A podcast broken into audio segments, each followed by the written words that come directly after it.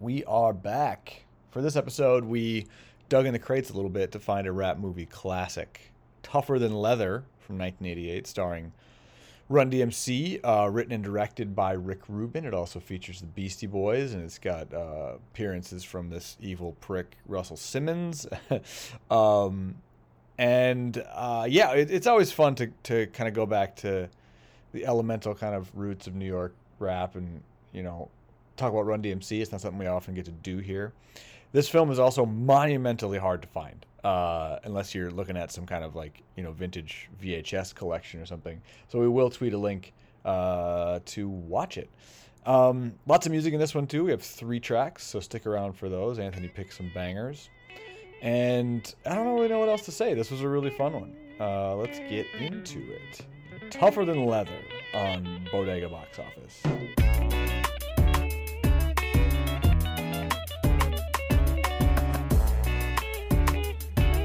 Some of my best This friends. is how that Kyrie Irving shit started. He fucking just said the wrong thing, kept making it worse and worse.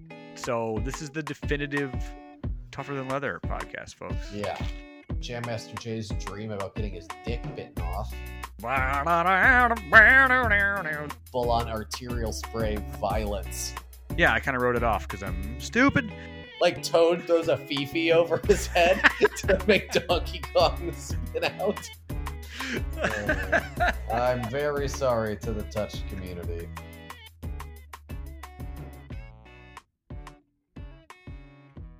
Welcome to Bodega Box Office. It's a podcast about rap movies. What's a rap movie? It's a movie that was either written by, produced by, directed by, or starring a rapper. I'm the rap game Jay Sherman. Over here, I have the rap game Sandy Kenyon. What it do? And we watched Run DMC in Tougher Than Leather, directed by Rick Rubin, 1988. Man. We should have done And like a pass the mic intro where you're like, welcome to, and I go, Bodega! Yeah, not bodega meaning bodega, but bodega meaning bodega. Um, God, listening to so much of this shit has just been such a delight the last week or so.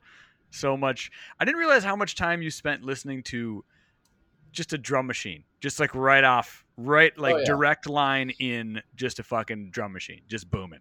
I love Yeah. that. Yeah, it literally stripped out all the disco Sugar Hill Gang stuff and just left the drums. Fucking stripped out everything. I'm like, am I listening to some early Wax Trax shit here? Is this fucking like, I don't know, some weird Martin Atkins side project that like is just a drum machine and someone screaming? Because that's pretty much what it is. That's good shit, is what I'm Yeah. saying. The best it's shit. also uh, really uh, frequently great use of like stereo panning, where you have Yeah. like oh yeah. run in one ear, then DMC shouts in the other. It's like a really fun toy they had, and they're just like, let's let it rip. And then all their albums got remastered, so like everything is just like brick walled and sounds like just crazy loud. It's great. Yeah, Great. Uh, so, welcome to the definitive podcast about Run DMC, their entire career, all of their movies, all of their albums, all their side projects, and anything Rick Rubin produced. Are you ready to get into it? Anthony Mamello, we're going to talk Run DMC today. Nah, just kidding. We Uh, don't do any of that shit here. Um, yeah, exactly. yeah. Yeah. No. You forgot to say uh, Jam Master Jay True Crime podcast. That would be the other cliche to do. It. Yeah, yeah. Is that a thing? Does he really have one of those? Because that would be great. I mean, well, I dead. mean, he was murdered, and it was a suspicious, suspicious murder. And then imagine every person that doesn't know him speculating about the reasons for murder and the reasons it I- was never solved and stuff. I honestly thought the way you were going with it was that he was like hosting a podcast about, and then they found her body chopped up in a playground in Ohio. Like, It's like doing Richard that. Stack. yes, exactly. Richard Stack energy. Like standing in front of some weird, like, there's like a lot of fog and like a weird light coming from nowhere. And like Richard Yeah. Stack is like wearing a cool trench coat. Oh, Yeah. shit. Um, no, but the man died in 2001. So this was pre podcast era, I think. Yes. Right. Yeah. So no, sadly, no Jam Master Jay podcast. Rest in power. Um, he's really funny in this. Uh, I thought I really like him as an actor. Um, yeah, made me realize It's- what we missed. It was interesting as we're sort of, I don't know, loosely uh, inverting our format. Um, the whole point of the How podcast. dare I? No, the whole point of the podcast though is like enjoy, like finding utility in the rapper's acting, Right. but to then see the three members of Run DMC all have like stage presence and be like, pretty entertaining in like a rough, uh, unskilled way, uh, as opposed to then juxtaposed with Rick Rubin, who is one of the all-time bad non-actor acting performances Yeah. ever. Like, Yeah, I'm- I'm convinced just that- sucks shit in this. Oh, he's he's awful, and I Yeah. think I honestly think he he made this movie just so he could do like a mafioso crime guy thing. Yeah. Because like he's having like his own movie like the whole Yeah. time, and it's like he's the most badass dude in the room. He wears sweaters and he shoots people, and Yeah. like he talks mafia stuff, and he says Yeah. the n word a lot, a fucking lot Yeah. and like it's just like I I I don't know. It's like Rick, you're doing you're doing too much, Rick. You got it. you're Yeah. doing way too much. Yeah. I mean, and he was doing too much. He was a guy who was living fucking music industry hours and then suddenly has to take on like 18 hour days writing, directing, producing, and acting in a film. Like, that's difficult for fucking, like, I mean, hell, Alec Baldwin tried that and shot somebody. Imagine Rubin trying to fucking successfully do that. Damn. Is this this around when he left Def Jam? I think he started Like, the Def American. to Def American, I think, is Yeah. right around this time. Yeah. well, the oh god, we are really inverting the format. But the uh, fuck it, the pivot to Def American is obvious in in like how many like well, there's a Danzig song in this. Yes. like and there's also like his crew looks like a bunch of Danzig roadies, like the Yeah. the mafia guys crew. Anyway, and of I them think found one out. of the actors is also a guy that directed like Slayer videos. okay, that makes sense. I mean, I found a guy Riff Thunder. I did a little research. Shout out to research. Ryan did research. Jesus, I'm gonna have to find the fucking sample, like the drops later in the episode, and bring them to the. Anyway, who cares? Um, Riff Thunder was one of his henchmen, uh, founding member of Overkill. And what do we say when Overkill comes up, Anthony? Gasoline dreams. Shut up. On their own live album. Oh my god. Oh, so good. Um. All right. Anyway, should we uh should we get this thing back on track and do the plot? Yeah, yeah. plot. Uh, Plotting on murdering motherfuckers before they get you.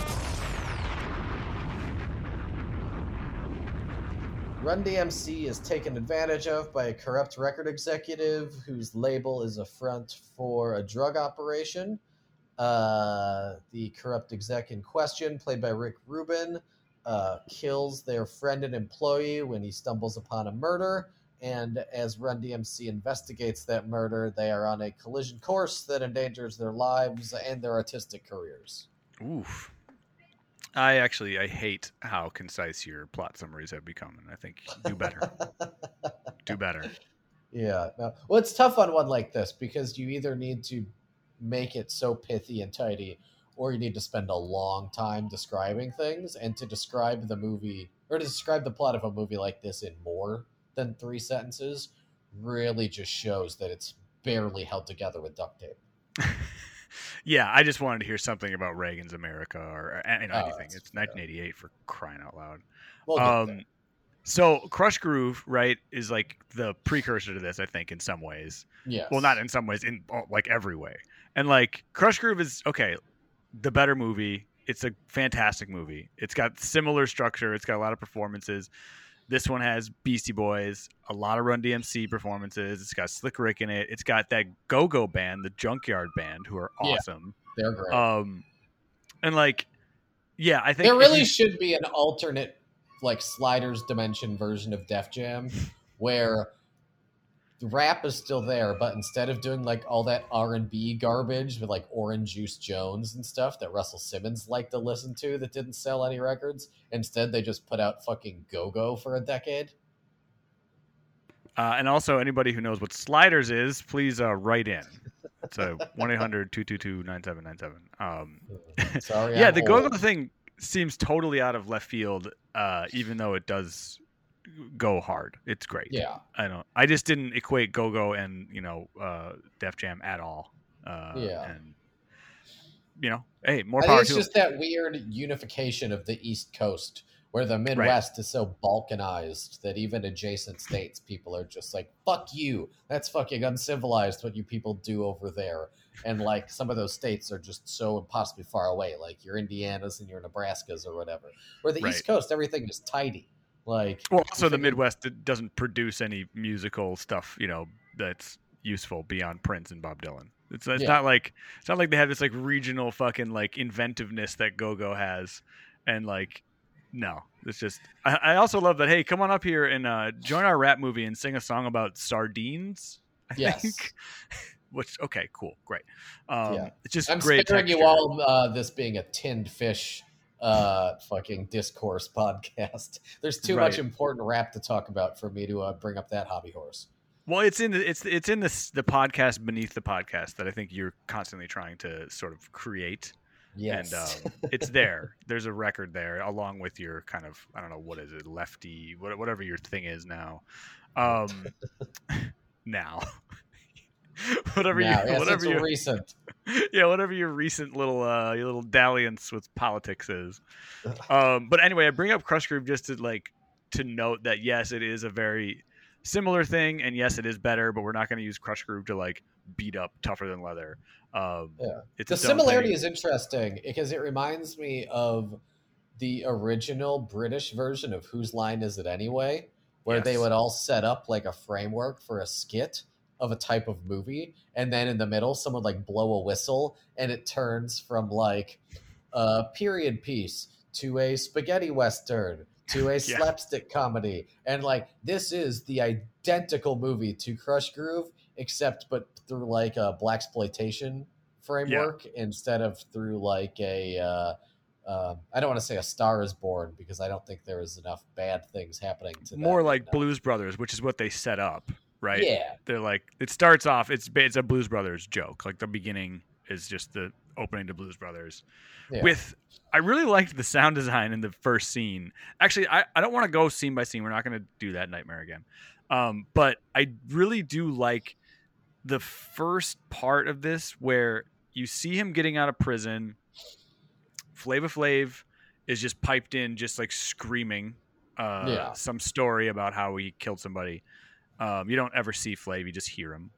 And then we do the whole spiel with the like he gets his hat and then he you know he completes his uniform of becoming um, DMC and then they go outside and it's like this weird dreamscape of like is he gonna shake my hand or not? And then they like they embrace and they sit in the back of the car just in like a really long driving shot and talk about dreams.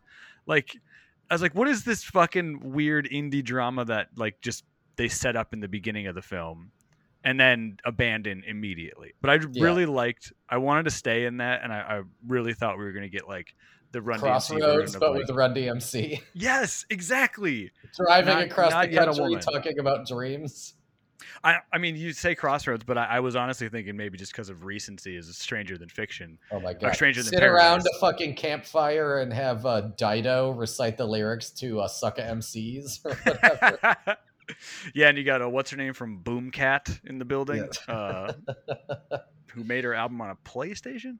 Um, No, Mhm. but Stranger Than Paradise uh, was was very much kind of haunting this movie too because our boy Richard Edson yes. from Sonic Youth and from that movie uh, Stranger Than Paradise is also in this in a very prominent role, and he pretty much carries the fucking movie, doing like a lot of the acting, a lot of the good Yeah. acting at least. Um, anyway, what did you think of that first scene? Like, what like, what did it do to your viewing experience? Were you also set up for something that I mean, it- didn't happen? it's tough because I think that first five minutes is really interesting and like it's like a weird setting compared to the rest of the movie, and like it sort of sets up like the the mood they're trying to go for with like Run DMC being like tough but like not like evil, just like from the wrong side of the tracks or whatever, toughened by experience. But it is also weird because again, you're like, oh, why is Run DMC like driving in the desert? Where is this prison? And Yeah. like the like, oh, the disembodied voice of Flavor Flav, uh, which is like, if that weren't Flavor Flav, it would read differently than if it is Flavor Flav because you're just like, oh, this is the first cameo of many cameos. Like they were going to shoehorn Flav in somehow. Right. So Was yeah, no, uh, was Public Enemy on Def Jam ever? This silly question. Yes, yeah. Uh, The entire I don't want to say the entire time, but like, yeah. definitely Okay. through like 96 like they made it through multiple music industry cleavings of early rap that still like i think even like Muse Sick-n-Hour Mess Age is definitely def jam uh like by the time it gets like Revolverlution that's where i'm not sure Public Enemy must remain. That's the thing. Keep them Yeah. around. Yeah. Okay. But it's interesting that Public Enemy is always disembodied in this because they come up later too, where uh, DMC is sitting there listening to some Public Enemy. yeah Some uh, some mischievous misdoings are going on. But which is also one of the odd things about this movie is it is a transitional phase for def jam so it's interesting whenever post run dmc musicians are incorporated because you do slightly get the feeling that run dmc is sort of like well we built this house like what do Yeah. we need all these other fucking Whose house? for? yeah exactly exactly Yeah, that is interesting because if you, you know, again, my basic research, if you read about the progression of their albums, they're like, okay, you know, critics and who gives a fuck. So just take this with a grain of salt. We'll say that like, oh, this is when you know, tougher than leather. The album is when you know Run DMC started playing everyone else's game as opposed to like playing their own. You know, Mhm. a lot more samples and like rhyming differently. And then I saw an interview with um with DMC. This is like post his fallout, you know, falling out with with Run. So he's like taking shots at him, like, yeah, he just wanted to like sound like everybody else, and I wanted to sound like me, and like I want to sound like something older than rap. And it's like, well, you're both full of shit, I think. Anyway, but um, yeah, I don't know. Do you get that at all? Do you get the sense with that album that it's like it's just kind of them trend chasing, or is it? Still I mean, some of the samples are a little over the top. Like it's the walk this way template, uh, but done with like yeah, temptation songs and shit. Right. Um, I will say that going back, like I'm leery of making too many sweeping generalizations because Run DMC is the kind of act, especially as like a singles act, that like I haven't always thought of as having like distinct periods. And that doesn't mean Right. they don't. It just means like to go back and consume like first and second wave rap as somebody that wasn't there and as somebody that's to deal with the limitations of the way the music industry packages nostalgia, it's often difficult to like think about like what is it? Kings of rock has all the live guitar on it. So i understand that like something like mary mary is like one of the weaker songs on the record uh tougher than leather but also like does it make sense for dmc to be like oh now we're bringing a shtick when Mm. arguably having sweet guitar licks over everything is also a shtick it's just a shtick that like might not have seemed as like ham-fisted or whatever So- and maybe maybe we don't need to double down on it all the time. Like maybe not. I don't know. Maybe it's like the one time was good enough. I don't know. But here we are. Yeah. We're gonna say something new and and uh, innovative and very very nothing you've ever heard before about Run DMC. That's what we're here to do. We're gonna we're gonna finally crack the nut that is Run DMC. Well, and it's also stuff like, uh, yeah, we're the worst. Uh, stuff like the significance of these people makes Yeah. it hard to go back and figure out what was actually happening. Because Yeah. if you have, for instance, um, a non Rick Rubin person that's considered the like Svengali singular producer genius that herds all the cattle or whatever, um, but he is still so powerful and significant in the industry. Normally, it's once everybody has failed and gone broke that they get really catty and talk about like who actually ghost produced shit and all of that. Right. So it is tough because, like, again, as those movements happen, to what degree that's Rick Rubin saying, let's expand the sound, versus to what degree there's a push and a pull with Rubin, versus to what degree Rick Rubin may be like, hey, I'm trying to produce Andrew Dice Clay and build my own record label. Uh, why don't we have some engineers sort of bump up? Like, yeah, that kind of thing is all very opaque to me. Well, and And by me, I mean a person that didn't do any research before the episode. right, we don't do that here. Five minutes at least. That's it. But it's it's worth noting that this movie has like pretty much been scrubbed from existence. Like the stream that you found heroically, by the way, because I I wouldn't have been able to do it. Um, it was on a Facebook page with zero comments and I think like almost no views. yes. Um, and you know what you can find is what like a VHS for like 150 bucks yeah. and like I my theory, and I felt like you, you know, getting real paranoid about it was that like Rick Rubin didn't want a movie out there where he says the N word a bunch. Honestly, like I, I thought maybe that was it. I think that's certainly one of three or four very plausible theories. Um, but I also wonder whether it would be interesting to talk to somebody older and more knowledgeable about whether there was any desire to put this on DVD or Right. re-release or anything before Jam Master Jay died. Because I Right. don't think it's insignificant that a guy who was like going broke after the music industry sort of chewed him up and spat him out that then was murdered under strange circumstances i could also see people being like are the thousand copies we're going to sell of this dvd worth putting out a movie that has jam master jay shooting a bunch of people as Yeah. a criminal musician having just been murdered because that period where he was murdered like 2002 or whatever is right around the time that these decisions would have been made. Like this Right. isn't the kind of thing that comes out on fucking Criterion Blu-ray. This It is the should, kind of though. thing. Oh, it totally should. But this Yeah. is the kind of thing that would come out when like just there was a vault clearing exercise in 2004 and they knew they could just sell it for like 25 bucks to shitheads like us. Right, and I would buy it. But you know, actually, the mo- the most boring thing probably is the music r- licensing thing. That's probably the reason. Like honestly, because like Uh-huh. between all of the Def Jam stuff that's in here, and it's not like they're performing it live. It's just like they're just you know lip syncing, and then all the like hilarious needle drop music that they they just throw in to to dictate the mood of the film. They're like, no, no, the the movie's funny now. You can tell by the like the the jaunty body fucking music that's playing. Oh no, no, now it's serious. Now the movie's scary. Like, and it's just I think he just I don't know where you got this shit, but it was like he went to the library and was like just movie music. You know, yeah, and it's, it seems it's like- actually the Buck Owens estate is why this movie hasn't been released because of Act Naturally playing during the bar fight. It honestly, it could be something like that, like something so small where it's like one of these songs that they're just like, "Fuck it, I'm fucking Rick Rubin. I'll do whatever I want." Rick Rubin Yeah. directed this. I mean, I think it just has his his mitts are all over it, and it just seems like that was such a choice.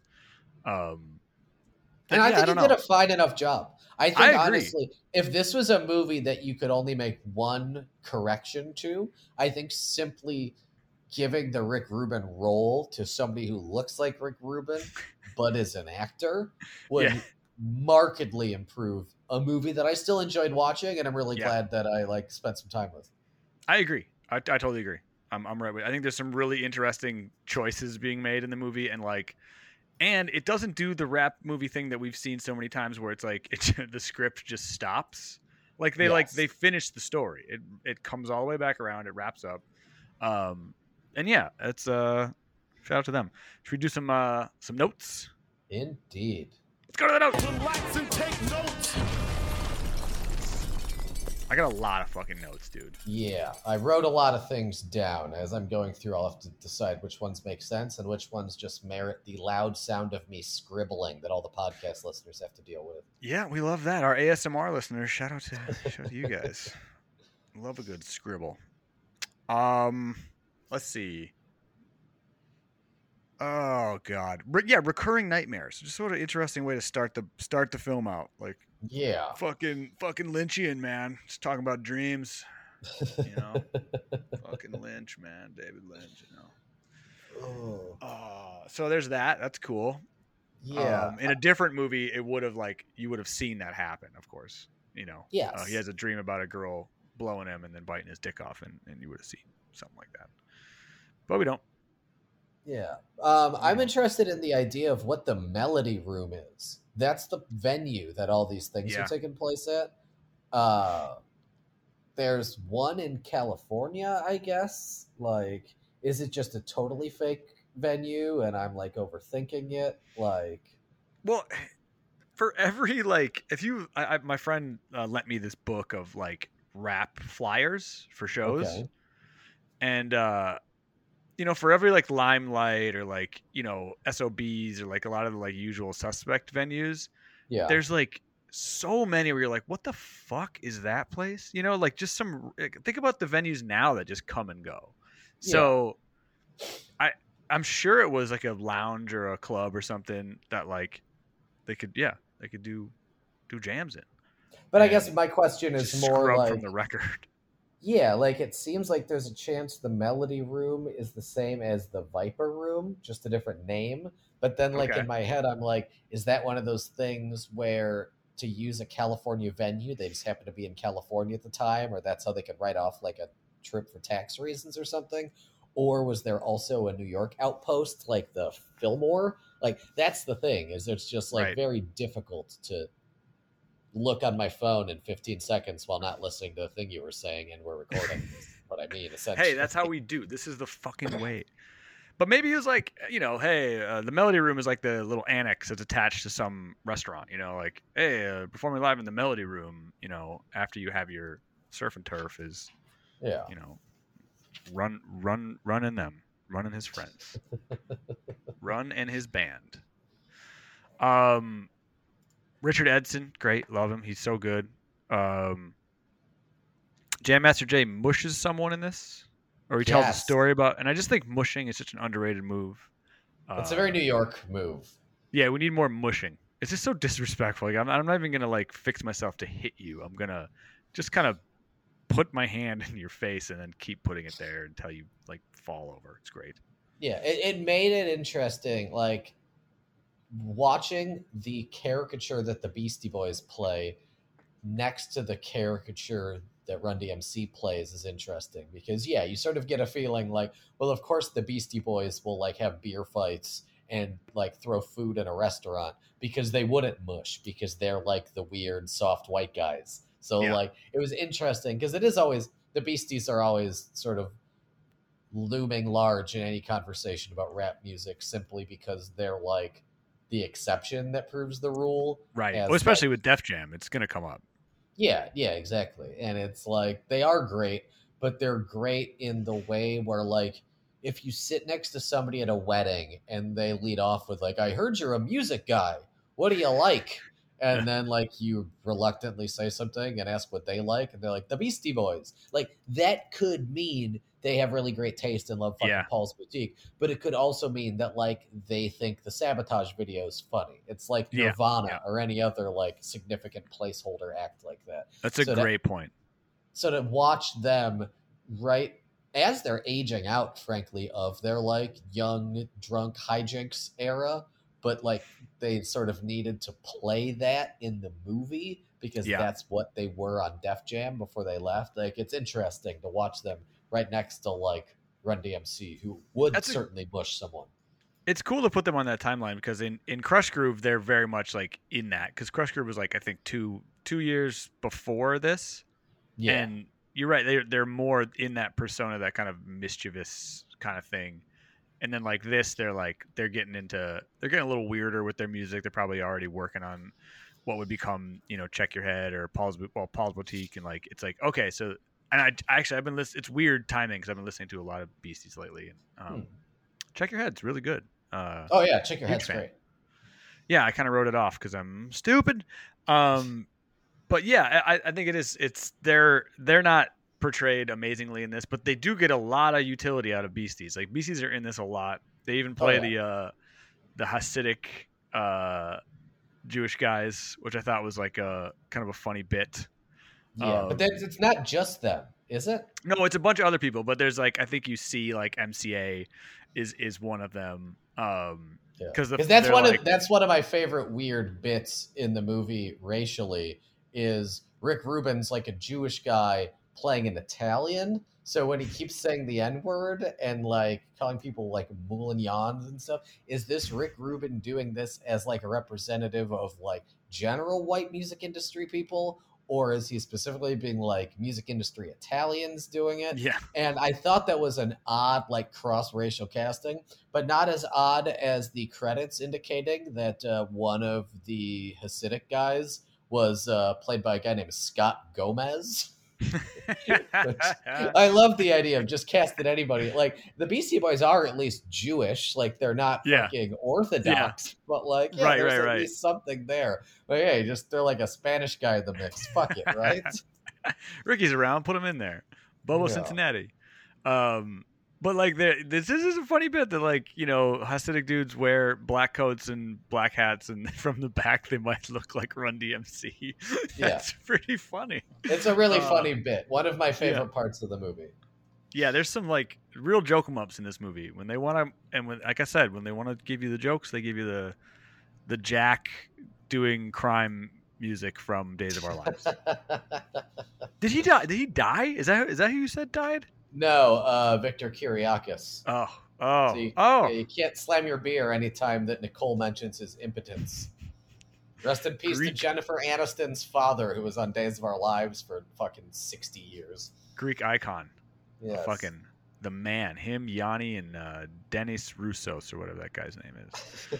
um, well, who I just went. Did I say a note? You say a note Uh, now. I, I, I got one. Uh, I loved Jam Master Jay after the fucking dive bar brawl with Buck Owens soundtrack. Uh, he steals their cheap dive bar champagne. Yeah, Like It's so it's good. a a great move of disrespect to steal the champagne, but also like even Run DMC at the pre-fame incarnation that is being conveyed to be part of this movie, it's still like probably beneath them to drink the champagne that they keep Right. at that bar. right. Like, Well, that's why he like fucking hums three it out of- dollar bottle of Brut. Yeah, this is the joint champagne. But he, he says I always want to do this, and he throws the bottle at a at a mirror, which is awesome. That is, and they had a lot of fun, a lot of fun with uh, breakaway um, glassware in this. yes. Uh, and it has a little bit of that Beanie Sigel and in, uh, Paper Soldiers uh, essence of like these aren't stuntmen, and yet they're beating the ever loving shit out of other stu- out of real stuntmen. And I'm sure some of those stuntmen took a couple punches from like Jam Master Jay. Oh yeah, like- the fight scene in the alley, the fight scene in the bar, like Yeah, the the violence in the movie is surprisingly on point.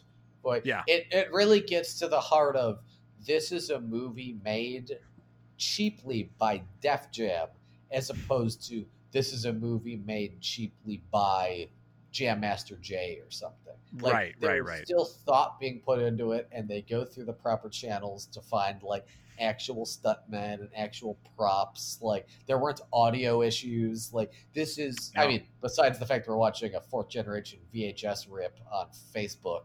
Uh, those are the only audio issues, but it's not like listening to like Birds of a Feather, where you're like, "Oh, this really was drawn on a cocktail napkin by Gucci Mane or whatever." right. By uh, Beethoven. Um, yes, but yeah, also like yeah, you, you noted that like that we, we tend to watch these things. They're squibs, um, and blanks, and actual guns being fired. So that's pretty cool. They got Though like I feel like I read something, uh, possibly apocryphal because it was in comments, but about how some of the scenes in this movie are actually just footage from other movies. I, I- know that that's something that like low budget movies do. You know, they'll Yeah. pad out shit, but like that's it doesn't seem like that's what was happening here because like the actors are often in those parts, Mhm. and like I don't know, yeah, maybe. Although, Yeah. you yeah, know, it's not like you can take Rick Rubin shooting a guy in the mouth and be Yeah. like, "This is actually from the French Connection" or whatever. Like, you Right, need it Rick seems like it'd be- monumentally difficult to do that too. But I mean, it's they do it all the time, so you know maybe. Um, Yeah, I, I just like to I like to think of them like okay, well, you know, if we're gonna have, you know, World War II guns, which is an interesting note that I'm sure you also took. Um, they're like, we gotta have fucking shit going. We gotta have the fumes, all that cool shit, like little sparks going and like ricocheting. Um, yeah. So uh, DMC says he comes through with a bag of guns, and he says my grandfather was uh, part of the Red Ball Express in Yeah. World War II and the Red Ball Express was a convoy, a military convoy that after you know our smashing success on the beaches of Normandy, um, this convoy was now suddenly able to you know supply the troops, and it was mostly run by black folks. So Okay. uh, it was just kind of a weird like. It's the kind of thing that's in a script where you're like, this is probably true. You know, Yeah. like this. You probably didn't just you didn't just make this up. You didn't just decide that like the Red Ball Express was going to be part of the film. It was like that Yeah. probably was somebody, you know, somebody's grandpa. Either way, it's plausible enough that this is the only time in Bodega box office history I didn't interrupt and say that the Russians actually won World War II for I us. know. and We were dead weight. And yet here you go. Here you go anyway. I was waiting for it. I was kind of teeing you up there, but um, yeah, no, I. the Russians didn't have as much to do with Normandy, so I think that that one's we can claim that one. I think Yeah, us, that's uh, fair. us Americans. That's fair.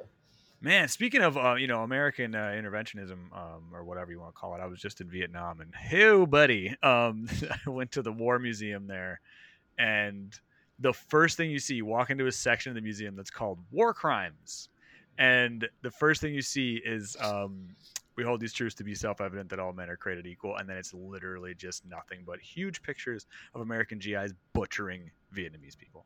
It's fucking. It's the most hardcore thing I've ever seen Yeah, and like it's packed with tourists. Uh, it was uh, amazing. It's fucking Yeah. amazing. Um, the the Vietnamese perspective on uh, what was going on in their country is uh, definitely different. What is the uh, the ethnic breakdown of the tourists? Because I mean, frankly, whenever I hear of Vietnamese tourism, I'm picturing like a 55 year old white libertarian that's there to like pick up children. But no, uh, no, no. You're thinking of uh, one night in Bangkok, my friend. You got art bleeding into life over here. Um, no, it's it's it's just tourists. You know, it's like you get Americans, Canadians, families. Okay. Uh, a lot of people who want to like party, you know, and like Yeah. you know, drink. Uh, don't know, really cocktail drinks and act like they're not in a different country. The most, Yeah. the worst kind of. but people. so it's Westerners, though, is what you're saying. Like, Well, I mean, yeah, even that was unclear. Like, if it it would not have surprised me if you said it was a bunch of Chinese people. Like, I having never been to Vietnam, I just wasn't sure of what. well, there's a there's a thing like yes, normally Southeast Asian countries I guess have a lot of Chinese tourists. Same with Japan. Like, but Mhm. apparently China is not allowing much tourism right now. They're not like Okay. anyway. So there was As a COVID far thing. fewer, yeah, far fewer Okay. Chinese folks than there usually is. Anyway, Okay. um, back to the notes. Yeah. Uh, when you talked about people there to party, I'm like envisioning like, oh, you mean like uh, Jam Master Jay and DMC with Vic's girlfriend or whatever? Like, I don't know. Yeah, that whole thing. Okay, yeah, that uh, that was interesting. They they need her to, I, I guess, tell tell them where Vic is. Vic, played by Rick Yeah. Rubin. But before they get that information out of her, they both bang her. But then, Yeah. like, it's super dark. But then the music that's playing is like this, this like body kind of like, like I don't know, striptease music. And then they do Yeah. a bit where like she follows Jam Master Jay into the shower, and then like she starts throwing out all of his iconic items of clothing. You see the shoes go, the hat goes, the coat. It um very confusing little scene. Uh, yeah.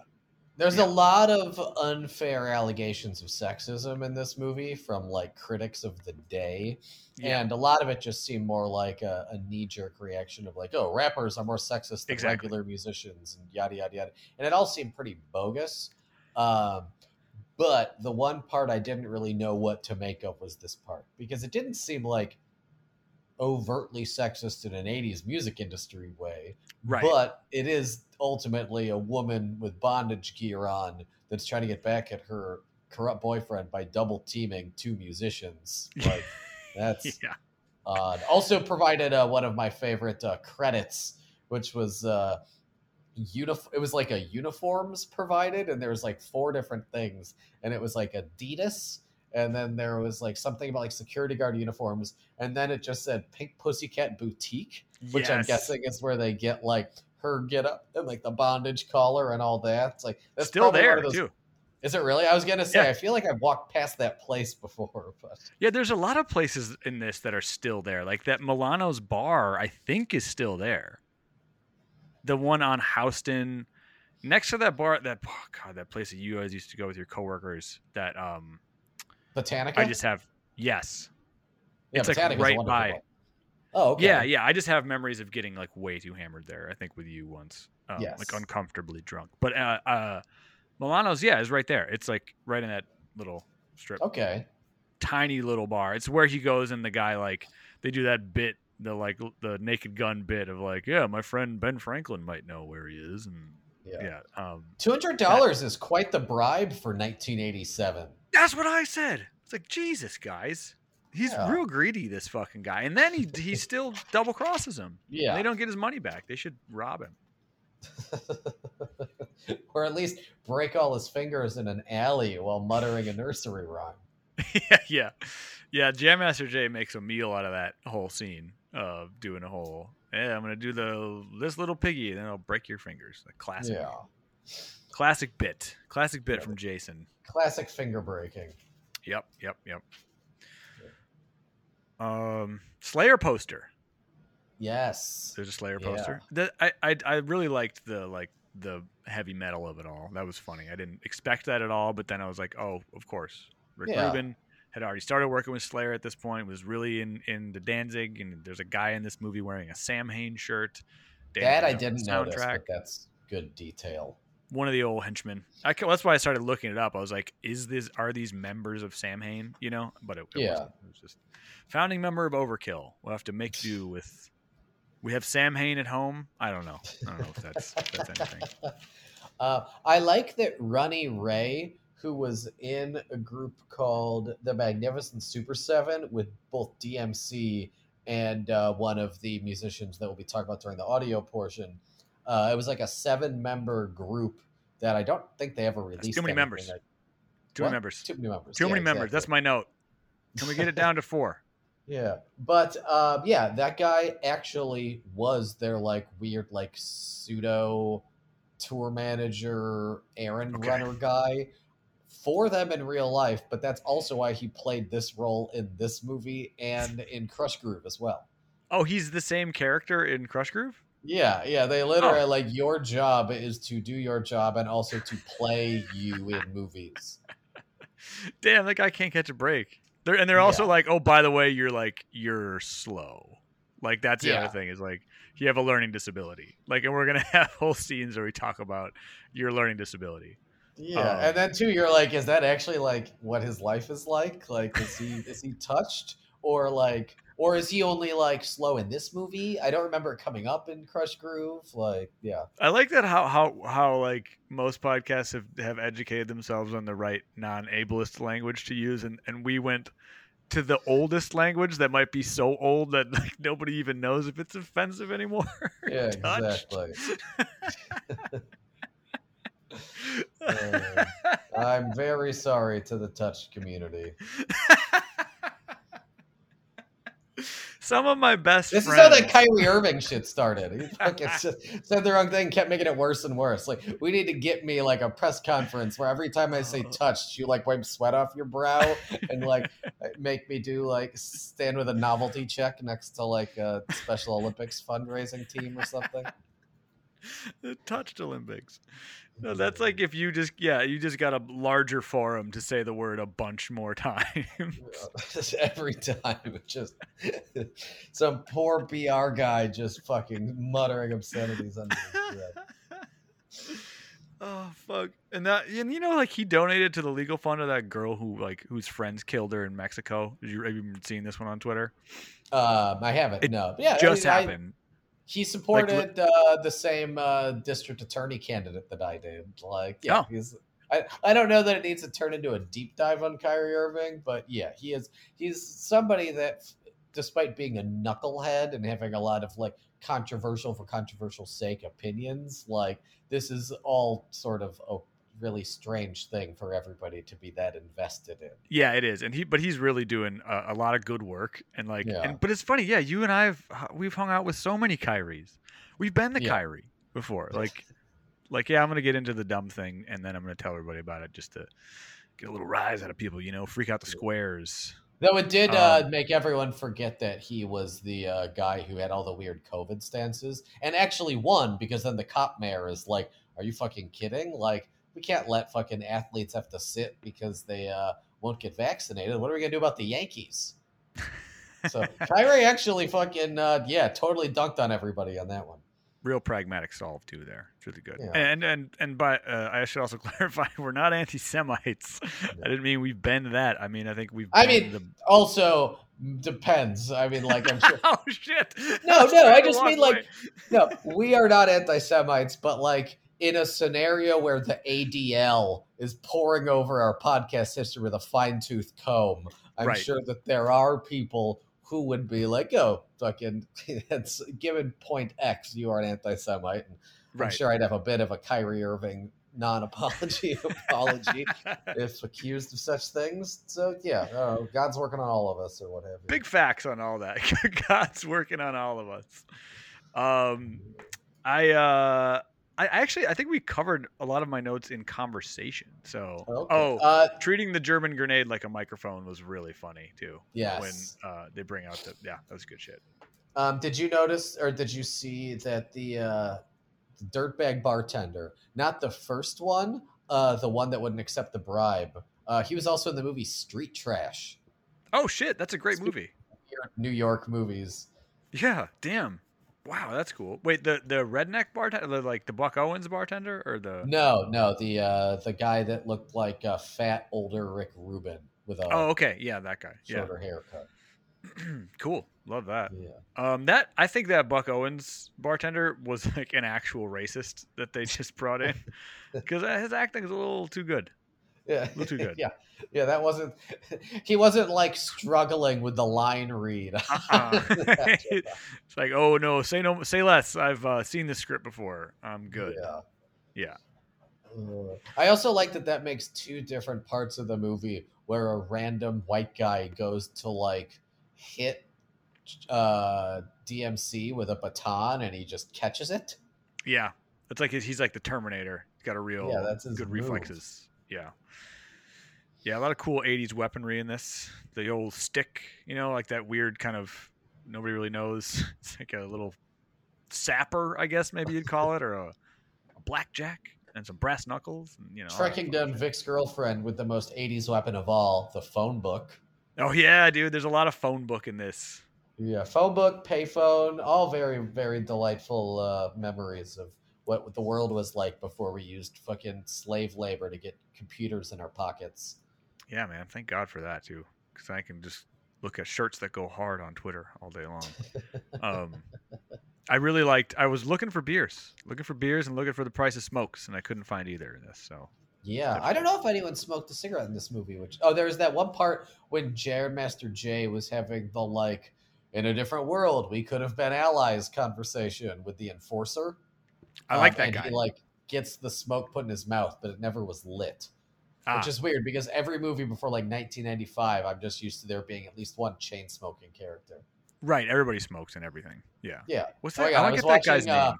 I was watching Prom Night, the Jamie Lee Curtis uh, slasher movie, and Yeah. uh, multiple scenes of students smoking in high school. Like, not like behind the parking lot with like cutting out a metal shop or whatever, but like walking to class smoking a cigarette in a building. Fucking incredible. Hell yeah, dude! And you got to see Prom Night too. It's uh, it's awesome. It's completely Wow. unrelated, but uh, it's when they tried to make their own uh, low budget version of Nightmare on Elm Street. It's really fun. Interesting. That's on yeah. uh, uh, Peacock. I saw it when I was scrolling to Ichi the Killer the other day, which is shockingly unedited on Peacock. Fuck yeah, Peacock. Peacock goes hard. Yeah, having just watched like Halloween on fucking the AMC app and seeing like blurriness over Michael Myers' hands as he goes to like strangle somebody, it was very shocking to see like full on arterial spray violence on the NBC Yes. Universal app. Ah, it's the good shit. That's the Yeah. good shit. They're no Tubi, but you know, they'll get there. I really they want to find dude's movies. name. Yeah, I can't. I can't find him. Oh, is it? fuck. I don't know that guy's name. Anyway, Which he was guy? great.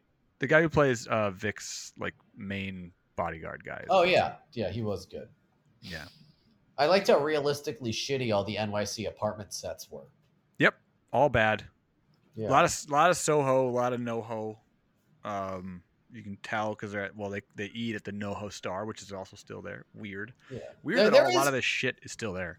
It was interesting to see that this had overlap with Stranger Than Fiction because there were aspects of it that, like, while very different movies, very different backstories, like the New York City ness of them. Yeah, yeah. The And exterior also- shots. Yeah, the uh, driving around in the desert is sort of a spiritual sibling to the uh, fucking Cleveland Lake or whatever. Yeah, yeah, yeah. yeah that, uh, this would make a great double bill. God, we should curate a film festival. Yeah. Um, I feel like that's a cocktail napkin idea we had in like 2017 and never followed Yeah. through on. yeah, it'd be great though, man. Let's Oh, do yeah. it. Let's find a way. Um, I got nothing else. I got no more notes. Yeah, no, I'm. uh I mean, we mentioned uh, Jam Master Jay's dream about getting his dick bitten off. we didn't mention it until right now. You, my mention of it pales in comparison to your mention. yeah, That that's fair. You did not mention uh, the dick getting bit off. That's unfortunate. was- Um, yeah, Flavor Flav mentioning Dynasty when he's Yeah. complaining about his uh, girlfriend can only watch. I think that's what they were trying to do, right? Was the idea that prisoners are sitting around having a conversation about what got them in.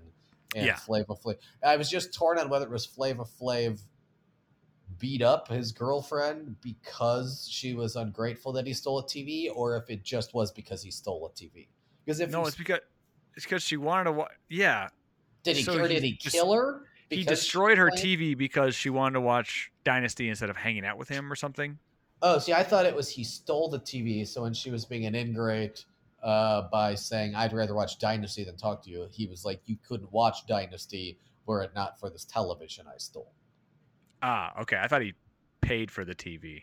Oh, okay. I'm glad we're unpacking this to the extent that no one's actually talked about this movie. That's the other thing. Like, Yeah, I found a fucking I don't even know what it is. Some podcast they basically do like a director's commentary. It was awful. Yeah. Um, I turned it off almost immediately, and uh, yeah, that's it. So this is the definitive tougher than leather podcast, folks. yeah, yeah. That's until it comes out on Criterion. This is the best you're gonna get.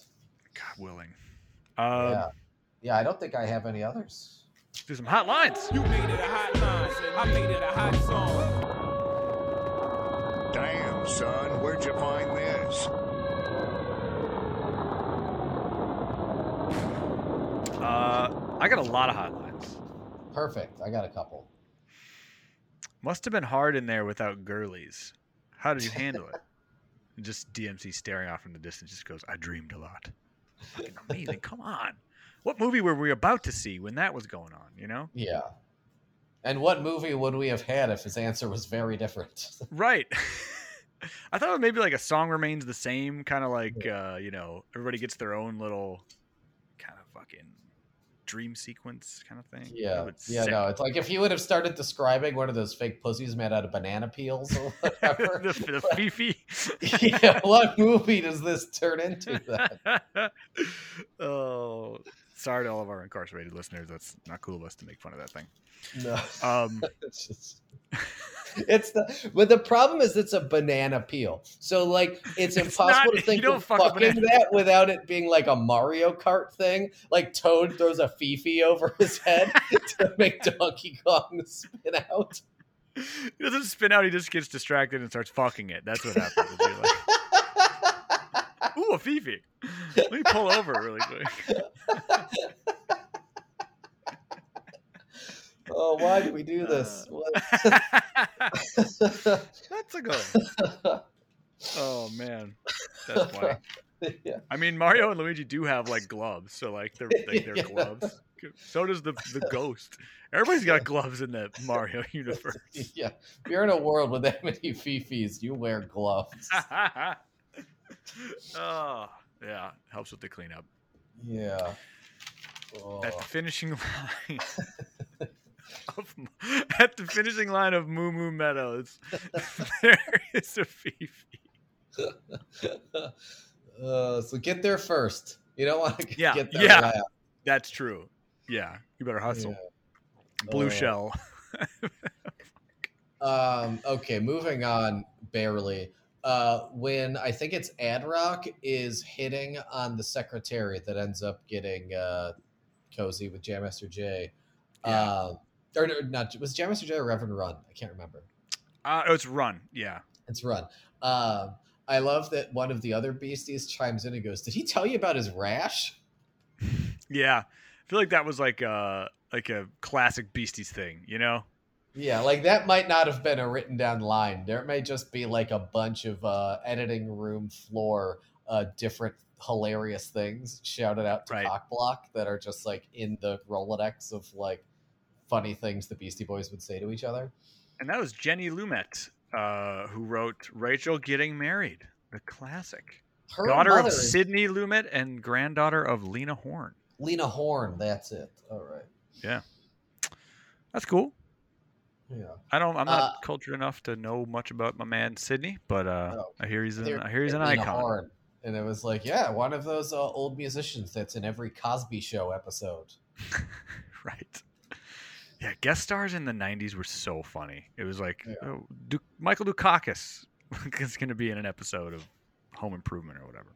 And there's Probably always a very strange. Uh, it's like the last episode of Martin when uh, Hmm. they're getting married on the beach, and then Gina's like, "Oh, and now we'll uh, have our wedding start with a song from my very dear and loyal cousin Babyface." Where they need to like have Babyface there, but they're like, "Uh oh, what if people are worried about the integrity of the plot of the Yeah. Martin series finale?" So let's make sure that it's clear that this is canon. They do share blood. Yep. Yeah, we can't. uh We can't play fast and loose with the with the family tree here. Not Yeah. cool. Yeah. Um, I like uh, Hotline. Uh, Arthur doesn't dislike you. As a matter of fact, he likes you. But one word from me, and he'll break your fucking legs. That's really good. Yeah. I forgot about that one. There's a lot of good like uh, tough guy talk. Um, that's what I like about you, Bernie. You're a real piece of shit.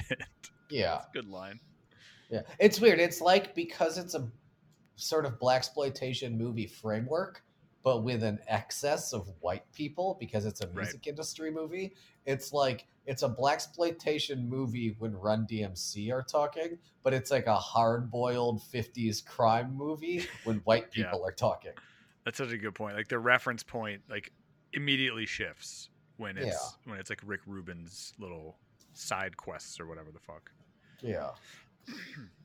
Uh, another uh, from that moment that you just mentioned, the uh, you know what I like about you, Bernie, you're a real piece of shit. The line right before that, when uh, Rick Rubin talks about um, the other his partner at the label, um, how they're planning to like kill him or whatever, and he's like, "Yeah, he hasn't looked very healthy lately," and uh, Yeah, Bernie like doesn't get it at first, and then it's like, and then he realizes, and he's trying to be like the good soldier, and he's like, now that you mention it, he uh, does look a little peaked as of late. it's just like a really funny, like, like it's the way my mom would describe somebody that looks like shit. It's it's this movie's version of Touched. Yeah, it's uh yeah, peaked. Um he's been robbing you blind for over a year, you big chooch. Just- calling someone a chooch is awesome. It's such a great insult. I nearly wrote that down, and then I was like, I don't want to Google chooch to make sure it's That's not true. an outdated uh, racial epithet that I've Yeah, forgotten gonna- about. But I don't think it is. I'm gonna Google that. Yeah. Um Pulling up incognito tab to Google racial epithets. right. Oof. Italian slang, stupid person. Oh, right. perfect. Not bad. I mean, I've heard people say chuchamongo, which is like another. uh, That sounds offensive too. So maybe I just made it worse. But Okay. um, like there's a longer version, you know. Yeah. Well, you're in luck. Anybody that's sensitive to anything at all turned off during the Fifi conversation. And this is ridiculous that we went from Tales from the Crypt, where we, both of us sound like we just want to run screaming from the room the entire time, and then this, where we're Yeah. gleefully describing the worst shit. I mean, pick your poison, Yeah. folks. Yeah, yeah. th- That's the hotline and the thesis statement of the uh, podcast. You wouldn't believe it. The white ones were worse. yep, there it is. Um, suspect lines. Uh, when like Rick Rubin's trying to sound tough, and he's like, "I'll show him who carries the biggest dildo." Which I mean, it's confusing. It's a confusing line. Uh, do you want to have a bigger one, or do you not want to have a big one? Um, yep. Um, how many do you have left? I think I've got one very good one I like. I got what's this? An invasion? When uh, when Run DMC comes into the office and uh, the receptionist, what's this? An invasion? It's great. Love that. Um, and everything works better when you oil it. I just uh, you could hear whoever wrote From it. the part where they actually show a close up of oil leaking. I didn't know. Maybe that's no. That might have been a fun little visual gag, but that's when they were like, everybody's tooling up. This a requirement for most rap movies is like you, your rapper has to get guns and cock them and load them and fetishize Yeah. the guns and they're doing that and then uh, runs like this gun needs oil and then the girl's like everything works better when you oil it and then she bangs him immediately. Oh yes. Um, so maybe they do cut to a shot of some dripping oil. I didn't catch it, but I hope they did. Okay, uh, this one Cinema. is great. A because it's hilarious, but B because it's the first half of it is like a line from Forrest Gump, so it's very funny envisioning it like all being in Forrest Gump. Sometimes I wish I were a bird so I could fly away, or a giraffe with a neck long enough to do myself. yeah, this whole his whole spiel here because they're in a zoo and he's like trying to intimidate this guy. Oh my god, I, I I hated it. I was like Rick Rubin, you poor fucker. You did this to yourself though. That's what I need him to know. Is that But he made himself like- look so dumb. if we were writing a movie, I could see thinking that's very funny. And then Right. if you're a bad actor, I can see that line that's not as funny outside of the writer's room being quadruply not as funny because Right. you are reduced to reading it that way. That's a good point. Dwight Yoakam could sell that line. Yes, exactly. Our greatest living actor. Um, Oh. I'm out of hot lines. Yeah, no, I think we've covered it. Yeah, it's good stuff. Uh, all right, so Mendoza should you watch this? Yeah, should you watch Yeah. this movie? Is it is it above or below the Mendoza line? I think it's above. I think it is deeply flawed, and there's a lot wrong with it. But a 83 minute movie that's a very good time and is like has a lot of historically important figures in it. Like I, there's a lot more reasons to watch this movie than not to, and the Right. things that are wrong with this movie make it a pretty good popcorn movie. Like Yep. you're certainly never bored. There's times where you're like a little murky as to what's happening, but even Yep. that, it always either tidies itself up or is about something unimportant enough that who gives a shit. Yeah, and then you get these you you know that they like you get these little shots of adrenaline. Like you get a Slick Rick performance, you get Beasties performance, you get full Yeah. Run DMC songs. You see a lot of Russell Simmons. We didn't cover him really, but yeah, he's in it. Um, that the the Slick Rick performance, while incredible, is probably the one credible moment of just full on sexism. It's Slick Rick just performing "Treat Her Like a Prostitute" for no reason in the middle of the Yeah. movie. Like, while that's incredible, and Slick Rick is the god. Uh, yeah, I can see how that would actually be something that would be like, yeah, not really Yeah. going to defend that to an outsider. But it did kind of contextualize things for me about how like fluid that scene was aesthetically. Like, you know, how he just comes out looking very foppish and strange and like he sounds like a fucking weirdo and Oh, like yeah. he puts on like the best show you've ever seen. You know, like Oh, yeah. forget about the subject matter.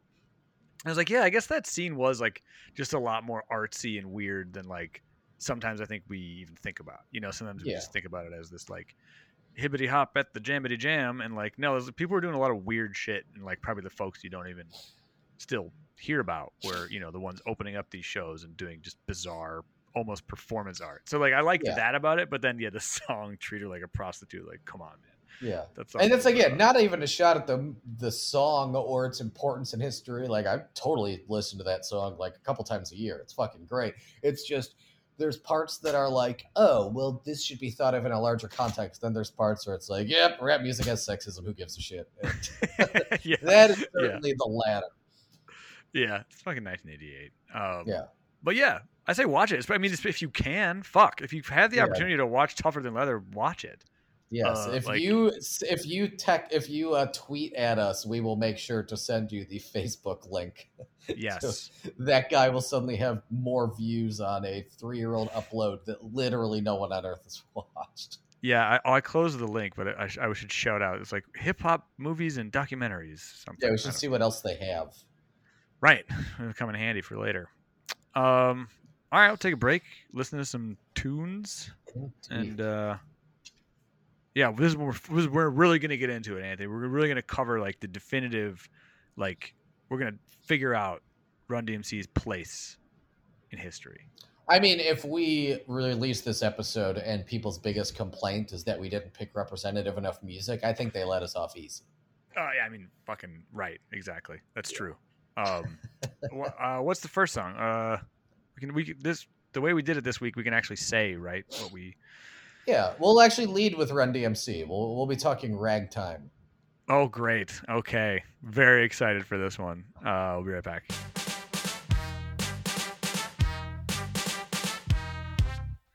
I woke up this morning, got ready to roll. Put on my green bomber, it was freezing cold. Applied long johns with Adidas not matching. I called up Master cause I knew he was scratching. Jay to the telly music, loud as hell. He said, Hold up, run. Jingle. It's the bell. Jay to the door as he leaves the cut. For his eyes, a surprise. DMC, what's up? I need a little help, Jay. I got a little problem. A guy like yourself, maybe you can help me solve them. I only want to know why this happens all the time. What? Everywhere I go, I start to rap and rhyme. I rock 'em in the day. Yeah, you rock 'em every night. I rock 'em when I left so deaf I knew something was wrong. I rhyme when I am sleeping. I rhyme when I'm awake. When I was nine, I said I rhyme by putting candles on my cake. I just came from the bank. You said it rhyme. A rap so funny. A song about the line so long they all gave me their money. That's why I came to you. You're my friend. Yes, that is true. Said maybe Jay knows what to say. He'll tell me what to do. Hmm. Yo, you go get Joe and all the rhymes you made, and we'll go to the bank and we can all get paid.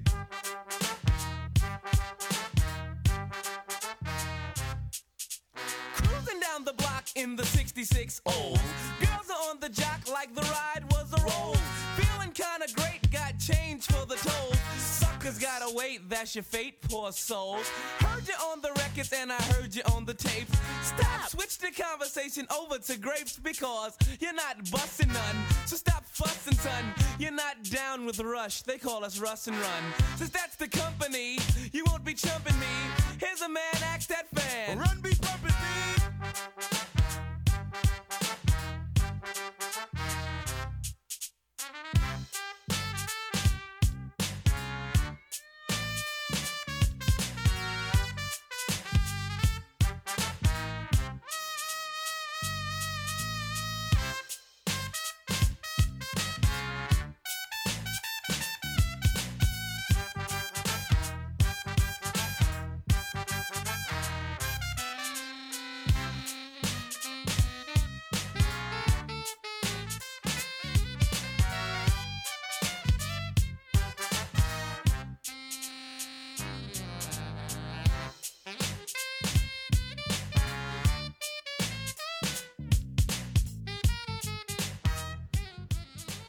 Okay, I take back everything I said about Run DMC, like trend chasing, because I don't think anybody else was doing like funny saxophones, Benny Goodman sounding ass trumpet solos and shit in the end of their songs. So yeah, uh, I want to find out like what like is that uh just a session musician? Is that Right. like a straight up just instrumental fucking like Louis Armstrong bit? Like, yeah, I don't know. Yeah. It's all of it is very odd to me.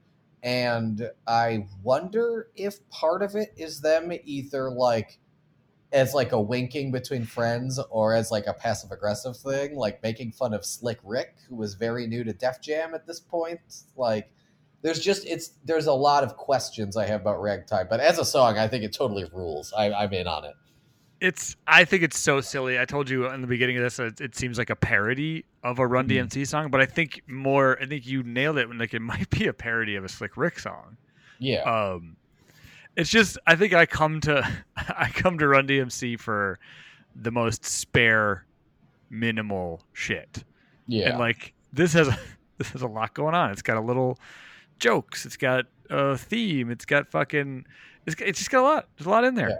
Got What's interesting because when we were talking earlier about some of the stuff on this record that is like sort of, I, I mean, it's uh, anticipating future conflicts that would happen between Run and DMC, where in theory this is a compromising record, but I mean, like Mary Mary and uh, what's the one about like my daddy's going crazy or whatever, like those songs have like an obvious hook and like they're singing and stuff and like it is a little bit more of that walk this way thing or what's interesting about ragtime is in theory you're like oh this isn't hard but like there's not a chorus and they're all trading off bars they're all rapping like relatively hard it's just the beat is very unexpected and the fake English accent is very unexpected. Really, really like left field. Uh, yeah, it's like more of a fake English accent than you get out of like '90s punk musicians.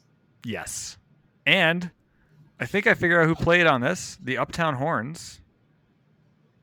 Okay, Uh, yeah, I got a guy named Robert Funk. okay, Well, that's a cool name. Seems Yeah. spot on. And then, And or it that- could be a guy named Vincent Hammond from the group Fish Belly Black. So, little research here, baby. Love it, love it. But yeah, I'm totally in on Ragtime. And if I had to go through, I mean, Tougher Than Leather is a weird product. It's a little all over the place as an album, but Yeah. I would definitely put Ragtime in like the top half of the songs. Like Run's House and Beats to the Rhyme, obviously, are like among the top. But I mean, I, I think after a couple beers, I would probably put Ragtime like near the bottom of like the top four or five. That's Anthony scaring the hose, Yeah. putting ragtime on at the party. well, it's just funny, like such limited real estate too to do a, such a like a weird song like that. Like, there, what, there's only 10, s- uh, 12 songs on this album. Like, Yeah. damn, yeah, they, they must have really believed in ragtime. You know, they're like, this is this is the one. We're gonna go out with this one. This is like the closing, the big finish. Yeah, It's like two and a half minutes, but 50 seconds is the fucking horn outro. yeah, it's fucking Donnie Trumpet sounding fucking Yeah. prototypical Chance the Rap. I don't know, man, it's crazy. Yeah. It's very, very odd, but yeah, I love it. It's I it'd be interesting to find out what people thought about it then. But uh, Right. I'm all in on ragtime. Readers weigh in. Maybe we'll put up a Twitter poll or something if, if Twitter still exists. Yeah, yeah, exactly. Um, yeah. What's next? Um, next, should we go with Hollis Crew? Hollis Crew. Yes. Tell me a little bit about these folks. Okay, so earlier when we were talking about what was it, the Magnificent Super Seven, which also too many guys. Too many guys. Runny Run and DMC. Two of the other seven were Butter Love and Cool T, who also lived in Hollis. Cool. Um, this is sort of interesting because I don't think we touched on this earlier, but this is one of the few times that um, Run DMC is on Def Jam. It's like Run DMC is on Profile, but in part that's because Def Jam, and uh, this is all stuff that a smarter, older person could probably say better with less errors in it. But as far as I know, it's like Russell Simmons is starting a record label while also making money as the manager of his brother's run uh, rap group Run DMC. So then Run DMC ends up on um, uh, Profile. So profiles where the Run DMC catalog is, and like after 50 music mergers, it's possible Profile and Def Jam are now underneath one of the same like big four or whatever.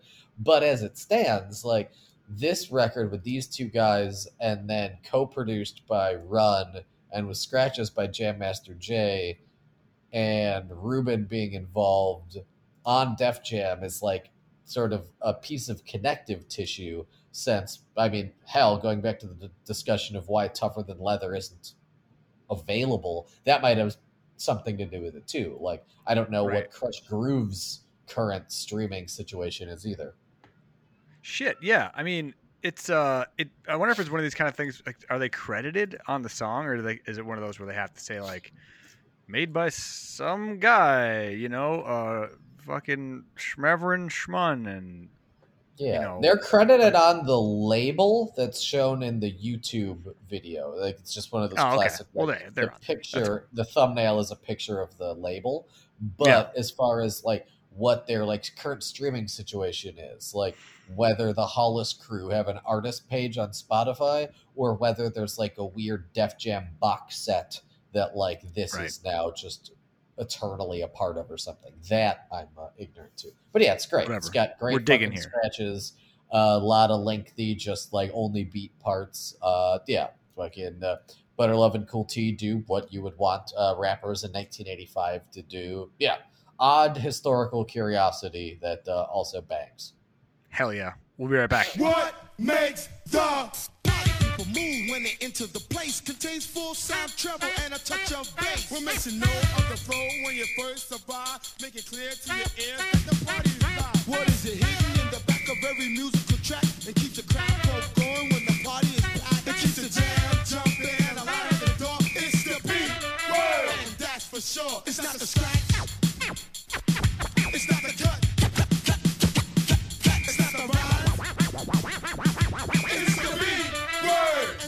sure.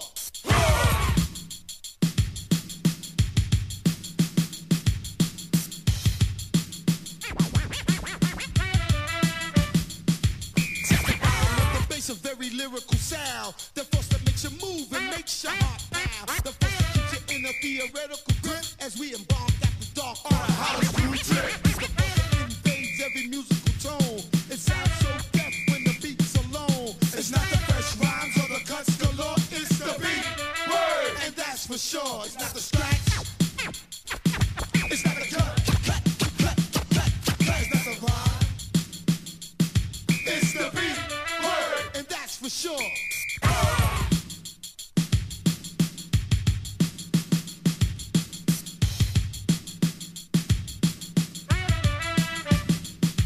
It's the crashing of the cymbals, the pounding of the bass, the highs and the lows smashing in your face. Control of your body and soul. Heat beats from the street, but it's crushing your cold. It's the beat.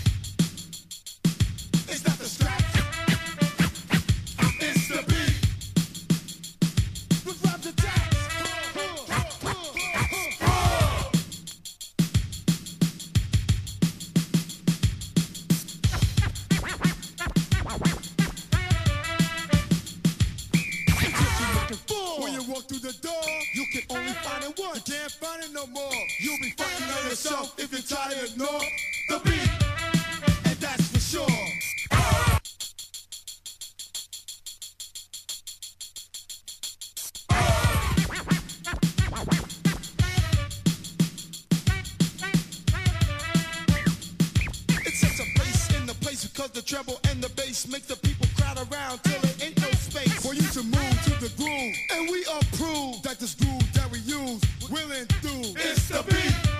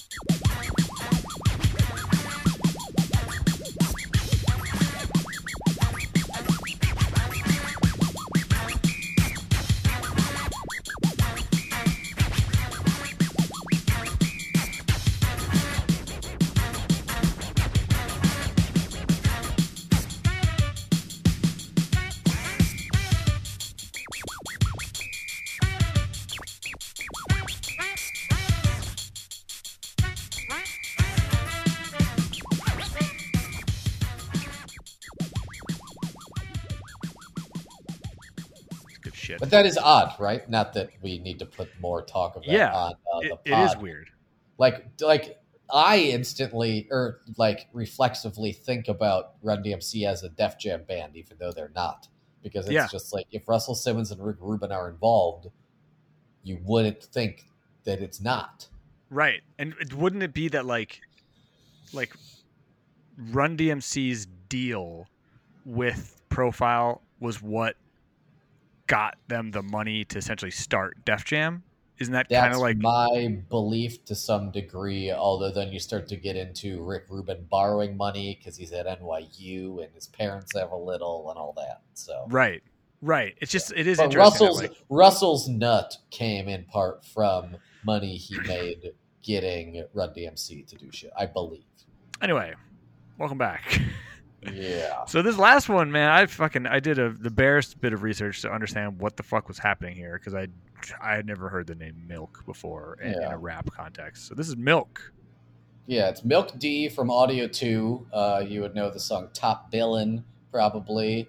Uh, sampled uh, over and over and over and over and over. Uh, I Get Money is one of the big notable ones. And I think there's actually an I Get Money remix that Milk D is on, which is Oh, that's cool. Uh, yeah, this is like 94, 95, something like that. It is the uh, era of Rick Rubin where he is now leveraged almost completely out of rap, but then uses the juice he has to then occasionally just like executive produce weird old rap shit from like the kind of people that he likes, which are like people like Audio 2, which are just like big drums and like really fucking classic rappity raps. Um, and then I don't think this album ever ended up getting much promotion. It was just sort of like a hobby project for Rick Rubin. Uh, but then also Ad-Rock from the Beasties produces the beat and does a cameo, which again makes the fact that this is, uh, yeah, just a record that sold like zero copies all the more curious. Yeah. Like you would, you would frankly think that once fucking, uh, yeah, is he the one that died? Uh, I no. Who died in the Beastie Boys? We are the Let's worst see. rap podcast. Oh yeah, no, but I, like I said, we came we came here for the um the definitive podcast Yeah. about this era. I'm getting there, getting there. Oh God.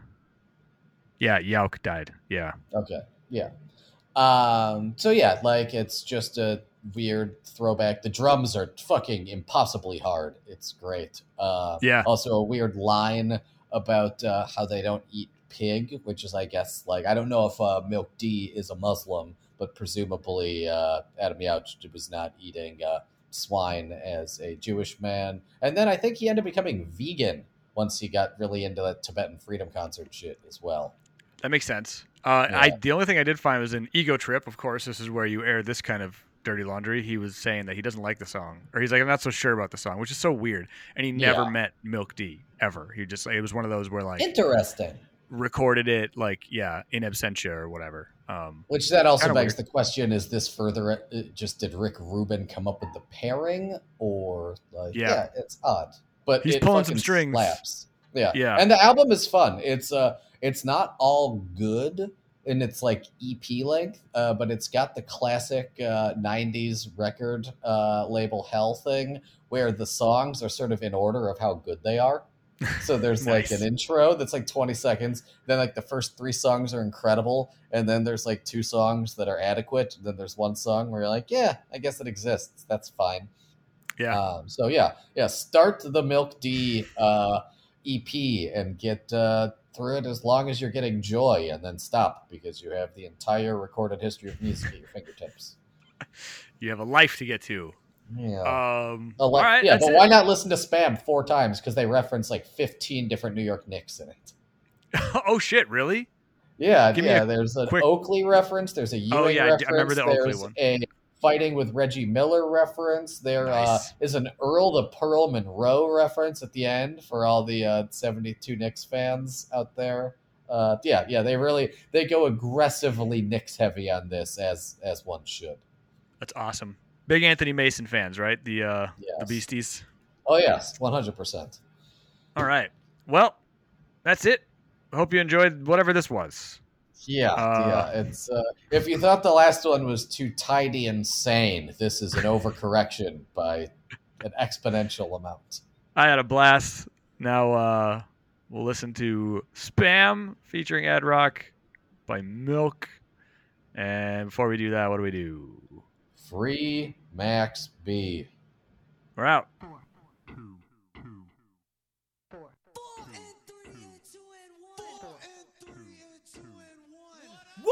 One, two, three, four. Who's